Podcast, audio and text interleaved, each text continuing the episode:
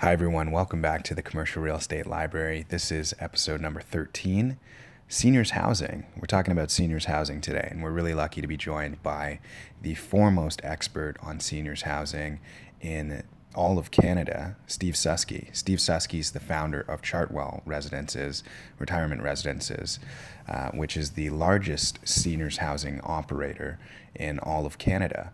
Uh, he's also the founder of uh, many other ventures, which we will get into. Uh, but essentially, anybody who's entering the space, anybody who's in the retirement or seniors housing space, consult Steve because he's he's the top guy and he's a super nice guy. So we were lucky to be joined by him. Uh, before we get into it, I just wanted to say a quick shout out to our sponsor, KMB Law. KMB Law are corporate real estate lawyers that specialize in the acquisition, disposition, and financing of real estate. And we all have our lawyers that you know help us with, depending on what life stage you're at, your your will or buying your first home or whatever it may be. But for commercial real estate matters, you need a commercial real estate specialist. So, for the same reason that you use a commercial real estate agent like uh, me or some of my colleagues, you're going to want to use a commercial real estate lawyer. KMB Law are located close by, as long as you're in Toronto. They're in, uh, they're in just the West End, uh, and they're an excellent resource. So for those brokers, they're a good sounding board to bounce ideas off of. They don't monetize every every single conversation that you have with them.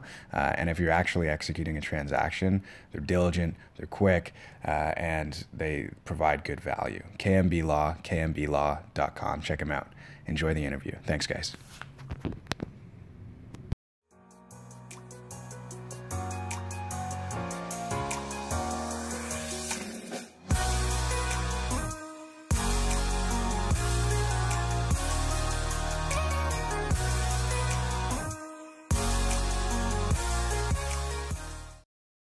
Hey everyone, welcome back to the Commercial Real Estate Library. I'm Damon Tamanawala, you know Sim Minocha, and with us today we're joined by Steve Suske, founder of Suske Capital, Chartwell, uh, and a number of other in, uh, great organizations. Um, Sim, you can you can take us away here. Yeah, sure thing. I, I figured we might as well just uh, get right into it because Steve actually uh, was kind enough back when Damon and myself were at Ivey to be the first sponsor for Ivey Real Estate Club at the time. Uh, so he's helped us out. We're still sponsoring that puppy. Oh, I, nice. there you go. Actually, uh, we hired for Avina Capital, who I work with, one of the ex-presidents there, and he said that they started a, a dinner with you every year. Um, you take out a bunch of the real estate. Yeah, um, every year we we host uh, two dinners at Jonathan's in Oakville. Oh, okay. Nice. And we call it a uh, five by fifteen, so we get fifteen students, HBAs, yep. MBAs, and we uh, get five or six. Uh, sometimes it gets up to seven uh, alumni from Ivey who have specialized in real estate. Yeah. So we get developers, we get lenders, we get uh, uh, brokers, investment bankers. So it's it's a good so everybody yeah, shares. So, so we've been doing that. I think we're this this coming year be our fourth year, so we're pretty excited about that. Great. well, I mean, you did receive the uh, the Ivey Distinction Award, I believe, uh, a Distinguished Service Award as an alumni. So uh, that service has been recognized.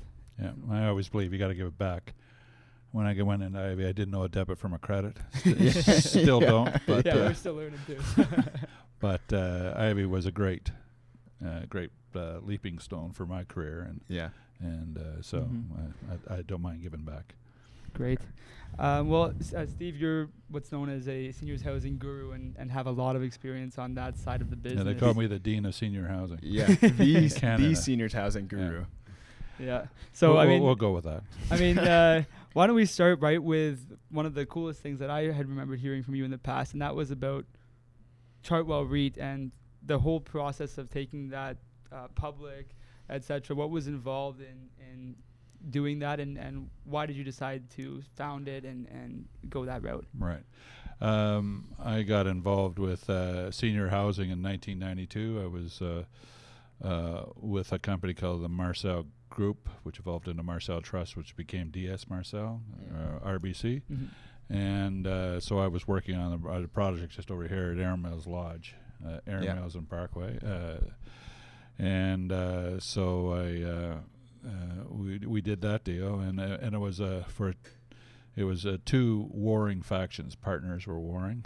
Uh, the there was a retirement home, 147 bed retirement home, and an 87 bed nursing home, and they had skewed they had f- sold off the retirement home to a bunch of investors, but they skewed all the fixed cost over to the uh, to the to the investors. So the Hmm. The um, nursing home was a cash cow. Nursing homes aren't that. There are a whole bunch of other things, but Right. they aren't Mm. cash cows. And these poor Right. old investors are writing checks every month to make the mortgage payment. So World War III erupted, and uh, I went in there and settled all the lawsuits. And for a million, uh, for a consideration of ten million seven fifty, I put CMHC insured financing on there Mhm. for eleven million seven fifty. So we put fif- five hundred in our jeans and five hundred in the project, and I was in Mm. senior housing. I s- to get back to your question, I soon realized that senior housing is a very, very capital intensive pro- project. And, uh, you know, for instance, we're building now that uh, we need to, put, when we build a 140 suite retirement home now, Yeah. uh, we need at least $10 million of equity. So it's very capital Mm. intensive. So uh, I worked uh, through the 90s and uh, trying to get aligned with capital, decided I had to do it myself, and founded Chartwell uh, Seniors Housing REIT at the time. So that was uh, 2003. And Chartwell, I'm proud to say, is the largest owner and operator of senior housing Yeah. in uh, in Canada, and uh, so that was a, g- a great legacy to leave behind. And and when you say when you say founded Chartwell, what goes into that? Like what? Uh, a lot of sw- sweat equity, a lot of uh, nervous nights. Uh, who knew that uh, doing a public company was so expensive? You know, Yeah. and, uh, and all that whole risk was, you know, the uh, the costs, you know, for underwriters' costs and appraisal fees and audit fees uh, was it was just enormous. But we lucked out. We we were able to put together a really strong syndicate. We were four times oversold, and uh, we uh, we we hit the ground running really well. So it was about a two hundred fifty million dollar raise market cap, hmm and now I think uh, Chartwell's into the several billions of Yeah. market Mhm. cap. So And, and Suske Capital was founded prior to that, correct? Uh, you were on the capital side, private equity side before that. yeah, I've been always uh, Suske Capital uh, is uh, a private equity company, and now today. We principally funding uh, about 40 what we call strategic development partners who are friends of mine who Mm. are developing senior housing all over North America. Right. And uh, we provide not only the mortgage debt, but the mezz financing and the equity. And we take pieces of deals going through. So is it like LP stakes and limited partnership stakes Yeah, inside exactly. the Yeah. projects, and you're using a general partner? Yeah, that's what we're, that's what we're doing. So, uh, and uh, that's really in senior housing. Senior housing is a, a great business to go in because we have the demographics working with us like never before. We have uh, the baby boom is is is coming. When I got into the business in uh, '92, I used to tell the lenders, well, on a new project is a tw- uh, 24 or 36 month lease up. Uh, we still tell the lenders that 24 Right. or 36 months, Yeah. but we're leasing up in less than a year now, and that all speaks to the the baby boom and the and the demographic hockey stick that's happening all over North America. Right. We have a facility in Bowmanville that we uh, it's 140 suites, and uh, we literally uh, leased it up in one year, and, and that was really great. Can you speak to the so like that? I mean, I think when like I when I was going through Ivey, I was thinking about all these different business ideas, especially in the entrepreneurship club. Mhm. And just okay, well, a business for the baby boomers would be perfect. But obviously, not everybody gets into seniors housing. It's really Well, difficult. Touch wood, there's a lot of barriers to entry to senior housing. Uh, as I said, one of the biggest- Regulatory. not necessarily regulatory, but uh, the lenders won't lend lend to you if unless you have a track record. Yeah, of, you uh, just so Operate in the past. Yeah, so we have to operate these things. You need, as I said earlier, ten million dollars in cash to do these to, to do one project. You have to have the, the covenants to be able to support the first mortgage and the, and the, the mezz lenders. Mhm. Uh, but the lenders won't won't play ball with you if you're uh, if you are um, a rookie. Uh, for Right. instance, I'll give you a, I'll give you a perfect example. Uh, everybody uh, knows the great reputation of Tridel, Mhm. and this is before our Chartwell days. And Char- uh, Tridel uh, uh, had to come to us, and we managed their first f- several projects uh, for them until they learned the business. But Right. they needed the, the lenders were saving even to try it out. You, Yeah. you have to, uh, Yeah. you know, you, you you have to have some experience. So we Right. taught them for the So first that was three four. that was Del Manor Communities, correct? That's right. At that time. Okay. Okay. Uh, and just to sort of speak more off those demographic trends that you're referring to, uh, how is it that you determine the number of beds or the correct suite mix and which markets that you're looking to enter uh, based on your experience in the past? Okay, we we we uh, take it a very scientific approach, if you will. Okay. Uh, so the first thing that we do is one of my companies, MTCO, which is uh, stationed out of this office uh, and concentrates around the GTA. What does that stand for, MTCO? Um, measure twice, cut once. So Nice. we Okay. hope that- yeah, so Scientific, That's, yeah, that's yeah. a- There pretty scientific. Uh, but what we do is we uh, go and and uh, retain CBRE. Like I know you're with different firms, but CBRE has Yeah. a very strong and very senior senior housing Mm. expertise. Fair and enough. they do market feasibilities Feasibilities, yeah. and appraisals. And so we say to the, the head guy on the feasibility side, his name's Paul Marsh. We say to Paul, "Can you give us a uh, tell us the top 80 markets in uh, the province of Ontario?" And he go goes does his studies. Uh, he looks at you know demographics, Right. Uh, wealth of uh, The uh, population, neighbors yeah. and things like that, Right. and Mhm. comes and tell us, tells us uh, the top no, uh, top 80 in order, uh, Right. or the best market. Right now, the best market right now is Burlington. So anybody out there who has Ah. a piece of land in Burlington, There you go. please come and see me.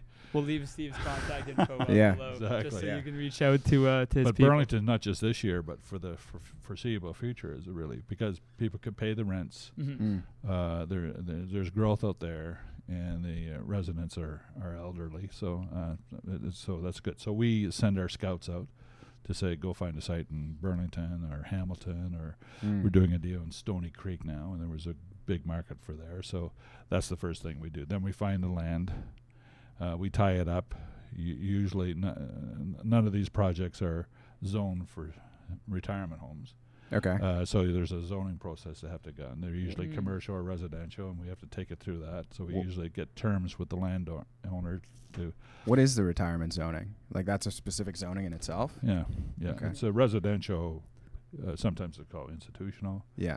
uh, but uh, we we It's work with the, we work with the land l- vendors to get terms. So we get it to a site plan approval, then we close on it, and then uh, by that time we have uh, we've done all the work. Mhm. we have the uh, working drawings and we build it and then uh, and then we lease it up and then our our, our what we do is uh, we sell to the big players like Chartwell or Mhm. Sienna or whatever in Ajax we did a deal um, where we uh, opened it in June and we sold it to Chartwell in September it was 50% full and there was what we They're, call bu- buying now with 50% occupancy. well, we we gave Wow. them an NOI guarantee, which we, Okay. we guaranteed the uh, the Uh, net operating income for Wow.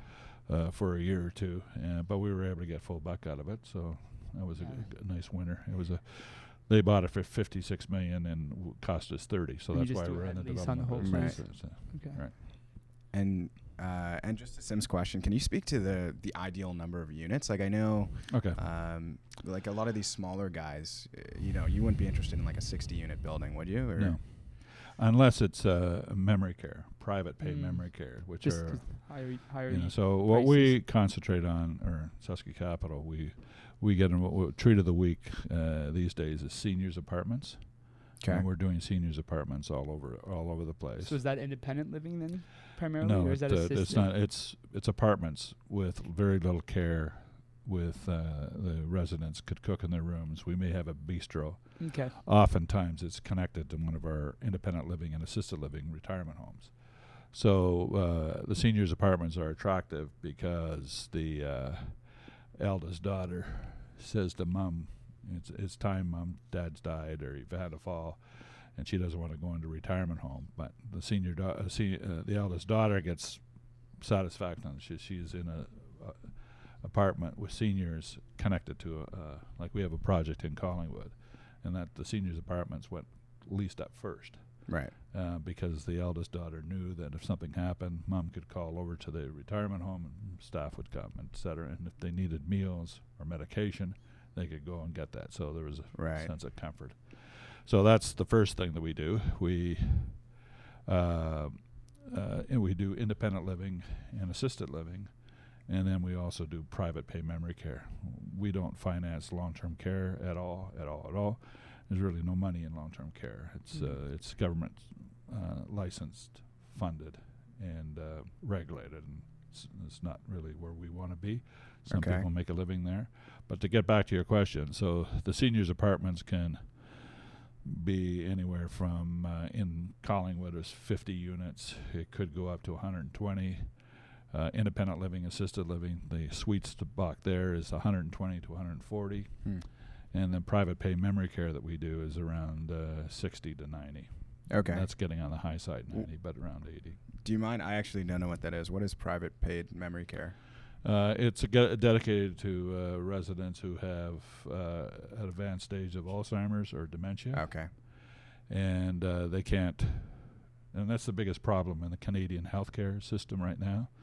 That uh, if mom has or grandma, in your case, your grandma has uh, dementia, uh, and she's in the hospital, Hmm. the hospital can't discharge her back home because nobody's there to look af- after her. The retirement homes don't want her because she's too much care. Right. There's in the province of Ontario 34,000 uh, uh, waiting lists for long-term care. That's a lot of people. Yeah. Uh, so we find in select markets, high-end markets, uh, where the where the residents pay, the families pay six or seven thousand dollars a month. Uh, that that is a huge demand. So that's what we do. So it's all dedicated to uh, to, to the, the residents with dementia Yeah, and Alzheimer's. Yeah, speaking personally, I know my uh, my grandfather. He's actually in a situation where he's having some uh, dementia and other situations like that, and he he was in the hospital, and they have to, and it's similar to memory care facilities where they have to enclose you in the space so you can't go outside because sometimes when they have bad cases of dementia or Alzheimer's, you Yeah, don't want them to be running into traffic Yeah, or running want her, yeah, outside. so that exactly. the hospitals they keep them locked, not locked in, uh, still able to move around, but on a floor which is dedicated for that use. And I, that, that's Right. the same with memory care. Often you'll find a even a floor of memory care in a, in a seniors housing facility which is dedicated to ha- And- that and- and locked and secured, Yeah, yeah. exactly. exactly. Um, so just uh, speaking to the process from from going from actually buying the investment uh, and taking it through the zoning into actually operating it, how are you able to sort of is, is it government backed the programs that are in place right now to get these beds filled or what's the process for going out and filling these units up or these properties up Hmm, good after uh, after building them out Yeah. Well, first of all, uh, none of what we're building all over um, uh, North America is uh, government subsidized. none of it None- okay None, none. Well, in Alberta, it's a little bit of care Yeah, subsidy. Right. Had But, some notes on uh. We're primarily in the private, what they call the private pay. Okay. So the governments don't get involved. Like, for instance, if your uh, grandma wants to go into uh, a long-term care facility, she has to go to the government and Mm. get on a list there. So Mhm. we're not involved in government Ye- lists and all that. It's all private pay. You can't operate long-term care without going through the government. Is that? yeah, that's right. okay? They regulate uh, uh, what what Have, has the government given any subsidies to incentivize building of more senior space at least? Like you know how they they used to do that in Alberta, but Yeah, uh, Alberta they can't they can't have aff- it here. they can't afford it anymore. So um, they just subsidize the care in Alberta. Hmm. Not the Um, building of the space. Yeah, but the the developer has to um, do the rest. What are the most what mar- what mar- sorry what markets are you most heavily invested in right now? And what are you which markets are you looking at right now? At Burlington you mentioned is one of them, uh, Yep. and where you see the most opportunity for seniors. Well, for MTCO, we we have projects going in Barrie. Uh, we just, as I said, we just completed a lease up in Bowmanville, and we're just completing a lease up in Collingwood. We have a project about to uh, uh, shovel ready in uh, Stoney Creek. Nice. We have projects in Oakville, Burlington, Yeah, Keswick, all over the place. Yeah, there you go. uh, Sudbury. Uh, we have a great site in Sudbury. So, um, uh, you know, we're opportunity driven. you Yeah. know, so if a broker comes in and then we look, oh, is there a market there? We immediately go to CBRE. How deep is the market? Is there Mhm. an unmet need? And if there is, we get all over it. And uh, we start the process. Okay, and and there's a there seems to be a little bit of a amalgamate like um, uh, a big acqu- acquisition front for Chartwell and a lot of these other groups. Why? Yeah, when, when I did Chartwell in 2003, uh, the play was we were uh, I, we were the biggest consolidator of the Ma's and Pa's all over Canada. Mhm. Right. Okay.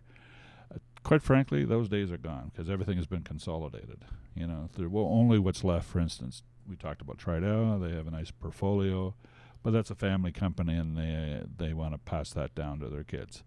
Sifton Properties, another Mhm. company I got in um, involved in uh, senior housing. Mm. Same thing. They're have a portfolio of senior housing, uh, and uh, they uh, are want to f- hand it down to their kids. So we, uh, the, The, Schla- Lon- the the- London Sifton Group. yeah, the Yeah, London, okay. yeah. Schlegels are another family-owned company. So all of those portfolios, which are beautiful assets, aren't really for sale. So Mm. you see in uh, some of Chartwell's press releases that they'll, they'll announce that they've they bought one home, 100, 100 Right. units, because those those days are gone. There are you know there are uh, pockets, but uh, the I, I think uh, in the senior housing business, the consolidation opportunity is over. W- what's happened, and I called this uh, way back in 2003, Yeah. was the securitization of senior housing Mm-hmm. And not only through public mar- or public companies like Chartwell and Sienna and Extendicare, uh, but the pension plans. S- You know, since um, uh, I did Chartwell, uh, have been active. So, for instance, Amica is owned by teachers. Revera is owned by a PSA, a PSC uh, Mm. pension fund. So, you you see the pension funds getting involved, and that's what I call the securitization of of the uh, of the retirement sector. In uh, in BC, there was the big transaction in the retirement space with a lot of Chinese-based capital coming into the country. Uh, have we seen that same trend of, let's say, m- hundreds of millions or billion-dollar transactions in other provinces, or do you think that that will start to be a trend going forward with foreign capital coming in? Well, the last big acquisition was the teachers bought Amica, and that was the Mm. the, the last of the big ones. Um, I don't. uh, You know, we we do a lot with uh, the Chinese community, but it's uh, high net worth uh, indiv- individuals, Right. Mm-hmm. uh, Canadian uh, who invest with us through a company.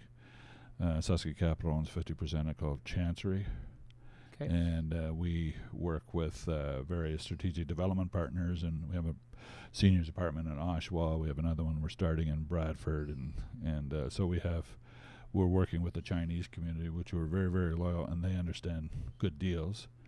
And I have a great CEO, Jessica Zong, who uh, Mm. runs that, and she's a force to be reckoned with. So we're really delighted that uh, we've teamed up with Jessica a few years back. Okay. Um, She didn't go to Ivey. oh, come on. Are you seeing any trend toward privatization of seniors housing REITs, like uh, like existing secured or easily liquid uh, companies that are traded on the public markets becoming private? Do you see that being a trend going forward? Um, we're actually working on a, uh, on our uh, on our um, with a private group from Spain who are very interested in in acquiring brand new state of the art facilities. So we, Mhm. we see that that's not pension funds. It's uh, Right. uh, and it's not uh, the Chartwells and Sienna's public money. Or, so it's uh, we're seeing a lot of people want to get into this space because everybody's got experience like your grandfather, right? So Mhm. everybody Right. knows, right? And and then uh, like what are the biggest trends that you see like over the next five years? I mean, if more and more people have a need for seniors housing, um, is there going to be some sort of breaking point? Is there like what what should we expect to see in the next couple years? Um, well, as I say, there's a whole bunch of barriers to entry uh, getting into the sector, which is Right. good. Uh, the big guys like Chartwell, uh, they have a pretty active uh, development program, often uh, situated in uh, expansions. Of uh, I bought a chain while I was in uh, Chartwell, and uh, they were a long-term care chain, and they had land next door for retirement homes. So Chartwell's kind of filling those out, and they have a very active program in the province of Quebec um, and they have some very innovative uh, projects going downtown Toronto. So, but development is uh, is is highly entrepreneurial. You have to be able to turn on a dime, Yeah. and these bigger companies can't really turn on a dime that quickly, and uh, so there's all, all kinds of opportunities for uh, companies my size to to get in there and tie up a product. The hardest thing in senior housing finding the land. Yeah. Mm. If you you know if you can find the land that's in a great location near a hospital, near um, uh, pharmacies, and uh, and it's and it's quaint, and the, the seniors. Right. And, and it's l- near where the eldest daughter lives. And Uh, you got a gold mine, right? So And- and those, s- those things are hard to find because usually a condo builder wants to get in there first and thinks they could pay the world, the world. You know, and is that ki- is that what you find? Like, can they pay substantially more than? sometimes if there's m- the market, the condo market's hot, that kind of takes out quite a few. But oftentimes, uh, markets that you're looking at, like you're talking about markets that are not traditionally condo market. Let's say Keswick, you mentioned before. Yeah. I wouldn't consider Keswick. Not too many condos in Keswick. Yeah, a condo development market. Um, so it looks like that. No, but we're s- we're doing a site in uh, in uh, Oakville, which was a condo site, and um, whereabouts is that, uh, or is it uh, currently confi- pretty Okay, confidential. But okay. Uh, it, it uh, the the developer was getting a lot of uh, negative feedback to by from the neighbors, Mhm. but the neighbors en- ended up loving the because senior housing is like motherhood. Eh? Everybody's got a mother who's getting old, and so Mhm. uh, uh, that, that that's a good thing, right? So you have less NIMBYism uh, Yes, than you, than you would otherwise. exactly. There you go. Um, so you, obviously you've talked about being opportunistic with a lot of your plays in the senior space and with starting uh, ventures and companies when you thought were at the right time to do so, like Chartwell or like involving yourselves with uh, with Del Manor, etc. Um, so being an entrepreneur and having that entrepreneurial background, what made you want to to sort of become an entrepreneur? And why and was it was that also an opportunistic thing? Just it happened to happen, or was I think I've always been an opti- uh, uh, an entrepreneur. When I was a Boy Scout, I, I figured out the best place to sell apples on Apple Day was uh, at the bus depot, Yeah. and I used to win the the bo- the axe every year. That's what you win, uh, an axe. Okay. I was There you selling most apples, so I was always entrepreneurial right from the get go. Right. When I was in the MBA at Ivey, uh, there weren't too many of us, and this was in uh, in uh, uh, seventy five to seventy seven. There weren't Yeah, too many of two us were. classes there. uh, and well, there were four at the time, Oh, four okay. sections. It was a two year program. Right. Uh, there weren't too many entrepreneurs in the room. Yeah. There was a couple, but uh, so, but uh, I just uh, have it in my, you know, I don't mind taking risks. I can measure risks, and that's why we're doing solar farms in Poland. We just enter, Mhm. entered into a, uh, a deal with uh, a renewable natural gas uh, developer, which are great returns. I can't believe so. We have invested in a whole bunch of different things. Can you? Can we dive a little bit deeper into that as well? Uh, the solar farms. What? When I was uh, working uh, in the, my early days in real estate investment banking, uh, a friend of mine, uh, we worked together, became buds, and that's another thing I, I would say to any young kids is that work your networks Mhm. because that's really really important. He ended up in Poland. He became very interested in uh, solar farms in uh, Poland. I Right. financed them, and uh, now we're about to uh, build about 200 megawatts of uh, solar farms. We, it was it was a long haul. I was going to say effing haul, you can. You can. We're not a Feel politically free. correct, correct podcast here. but so. uh, finally the Polish government uh, passed legislation, and we just won uh, uh, a whole bunch of contracts, 15-year contracts with the uh, utilities that they will buy our electricity. So it's just about to uh, really take off. So we're really happy about that. so But how, why did I get involved with him? Because a he was a buddy of mine, seemed to have a good idea. The uh, investment treatise made sense, and um, we invested.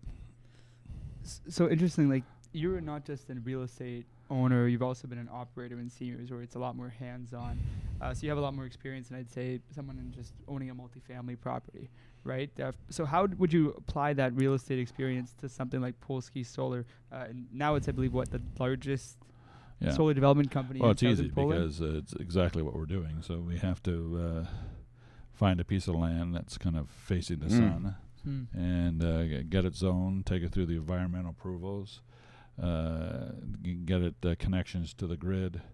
So it's just like a it's just like a any kind of senior or any kind of real estate development. Right.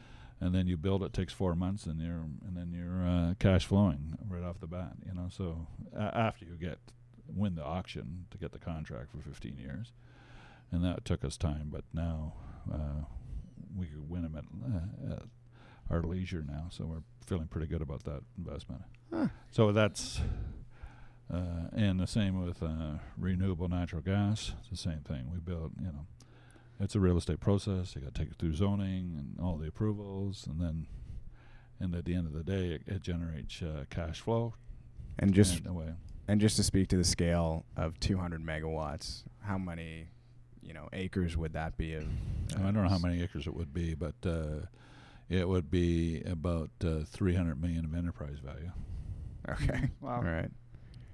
Uh, is and uh, is One Energy? How exactly did that transaction happen with One Energy?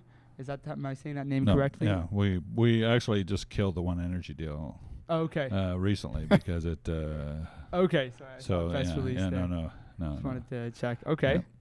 Um, so in terms of running a public company, because you were you running it at Chartwell uh, when you founded it, I'm, I'm imagining versus running a private company at Suske Capital. What are the differences in the two in terms of how you had to sort of lead the companies and in terms of how they operated?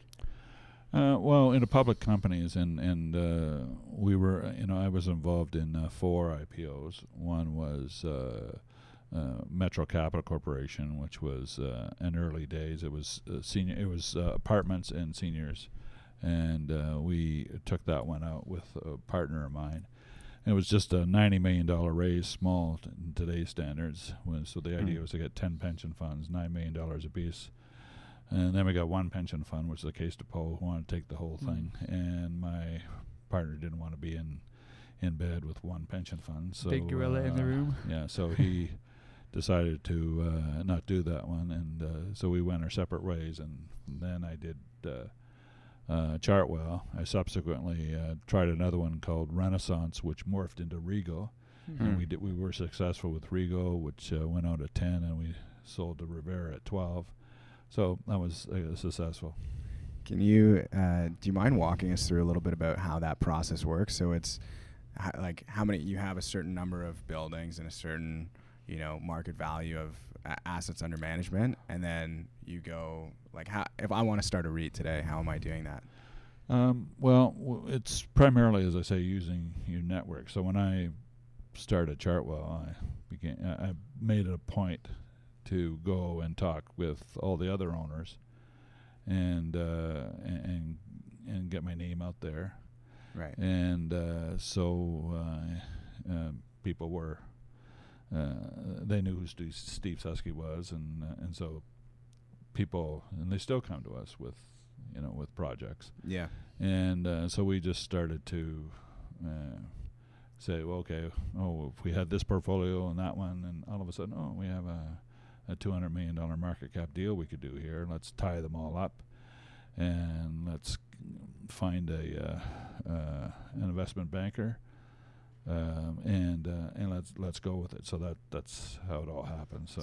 So you'd always have a pool of assets that that was never a blind pool raise or anything like that where you'd have. No, no, no. You, and you have to have uh, sources and use, and hmm uh, you, you need to uh, have the projects tied, Tied up, up, yeah. under contract, and then you have to go- through a lot of work. You have to get uh, CBRE appraisals. You have to get uh, three years audited financial statements. You have to get envir- pension environmental. Hmm Uh, you know the whole crew. So when you go to market and you've got everything uh, buttoned down, and um, So these are portfolios that you you're ti- when you say you tied them up, like they're under contract for many yeah, I months. tied I tied them up, and we tied them. You know. How many assets does that for that? Let's say the initial Chartwell raise. How many assets would I, that I have really with forget now, but it was uh, quite. A, we we brought a few with us. okay. Uh, I bought a company uh, called Alert Care uh, from TD Capital, and uh, that was a big big part of the portfolio. And then we had a whole bunch of onesies and twosies, and, and we built the company like that. Okay, interesting. I'm I'm also um, so obviously I work at Colliers, and you mentioned CBRE has a great seniors housing division. Um, is there anything like we is there anything missing in seniors housing like w- that should be provided by like a, a brokerage or something like that? Like I'm just kind of thinking. Um, mm, that's a good question. Uh, you know, you want me to put on my broker hat? Yeah, absolutely. Um, what really? I mean, what we like brokers who uh, kind of get our vision and uh, and spend some time with us and understand what we're looking for. Right. And it's a high dialogue kind of thing. So if we say we're looking for a site in Burlington, as I said before, um, you know, we want them to be not throwing a bunch of shit at the wall.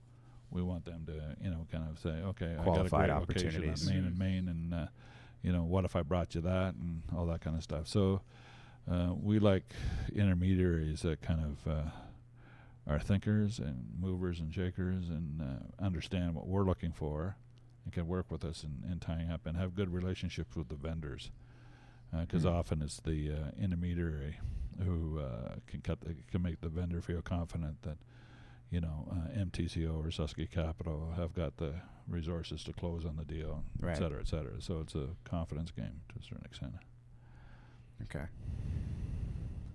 Uh, just going back to the uh, the public versus private thing. Did the sorry. You gotta have that. There we It's go. be in and out the whole time. Okay. So when you were a REIT, was that actually limiting to you in any way? Uh, not Yeah, I- being I- you know, private. the, the the the whole notion of a, I mean, I, I'm so happier now in being in a, pri- a private company, working with uh, strategic development partners who are private, uh, the, than uh, than public boards. I mean, that I mean the the boards have a fiduciary responsibility to the investors, but um, they you know, it's not the milieu that I, I feel comfortable in because you have to make, especially in development, you know, as I said before, you got to turn on a dime. You got to Mhm. be, um, Opportunistic. yeah. So uh, I think public companies are a great uh, uh, opportunity for people to, to manage the homes like pure opcos. Mm-hmm. Uh, but the devcos, uh, you know, they don't really, and they don't really have the expertise nor the entrepreneurial uh, view of things to, to make things happen, create value. You don't see a lot of uh, developers, just natural developers, go public. Like you don't. If you look at the uh, no, the well, there's uh, there's too much uh, there's too much juice in the deals, or you know, like, and we won't get out of bed for for a retirement home that we can't make ten million bucks. So what type of yields do you look for? Like what type of investment yields are you looking for? we, for it all comes down to creative value. Or uh, we take the uh, what we think we could get from the big guys is six cap, six and a, six and a quarter cap on stabilized NOI, and then we look at uh, what, what we could bring it in at, Mhm. and uh, that results in what we call creative value. Right. Remember that term from Ivey? And uh, so that's the juice that's in the deal. So um, So are you guys targeting like I know on condo projects, like if you're doing a buying an income producing apartment, you're looking at let's say like a four percent, three percent cash on cash right now in today's market, and maybe a ten percent IRR. But if you're buying like a, a value add, you can go like 12 to 15, and, and on development it's got to be like 18 plus. So Yes. what are you guys typically looking for? Because seniors is a bit, uh, I'd say, more risky in some ways and, and less in some ways than a than a um, condo project because you don't have that defined exit of a pre-sale. But uh, sorry, are you doing a, a bit of a premium to that? Call it 18 to 20 percent yield that condo developers we're are doing for? better than 18 to 20 percent IRRs on our deals. Okay. just Okay. let's just leave it at that. yeah. There we go. Yeah, we're doing, uh, you know, it's, uh, yeah. So, and uh, so yeah, that, that's a that's a good business to be in, hmm Hmm. and that's just not in Ontario. It's all we're finding that all over North America, really. Um, so we're making those kind of returns all over the place. And y- are you guys? I guess you guys are operating uh, in the U.S. and uh, like which different markets are you in uh, across the border? Um, well, it, it all goes back to partners. I, you know, uh, so I have a very good partner called Les Craig, uh, who is uh, a company called Avenir, and we've been doing business for what time is it?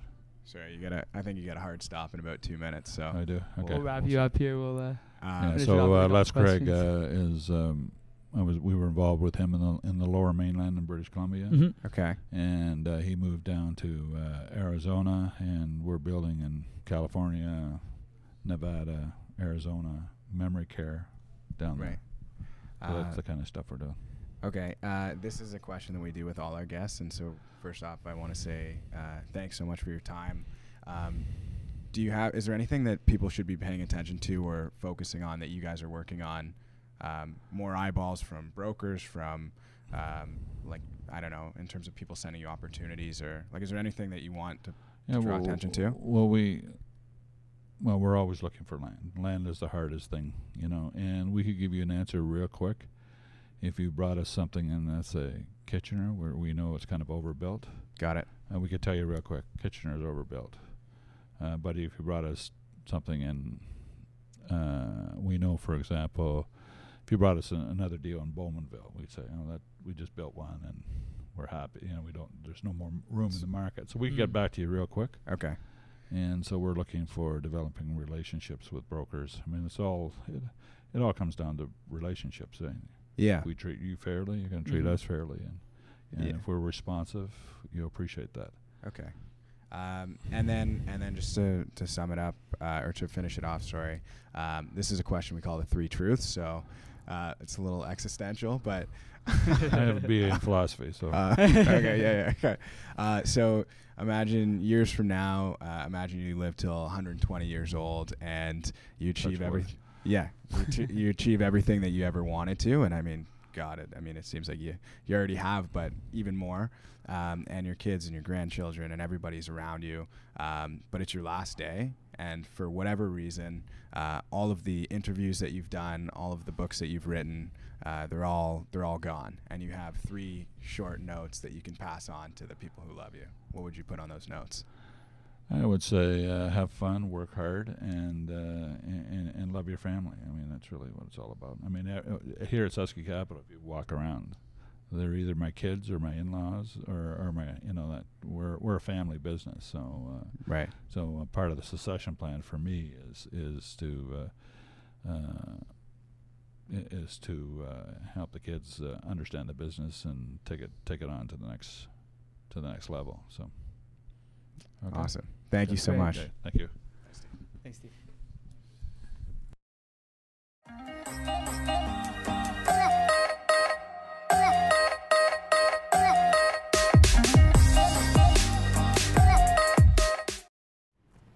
Hey, this is the end of the podcast. Thank you so much for listening. As always, if this podcast brings you any value, if you found it interesting at all, please let us know. Let us know what you liked. We'd love to hear from you. Have a great day.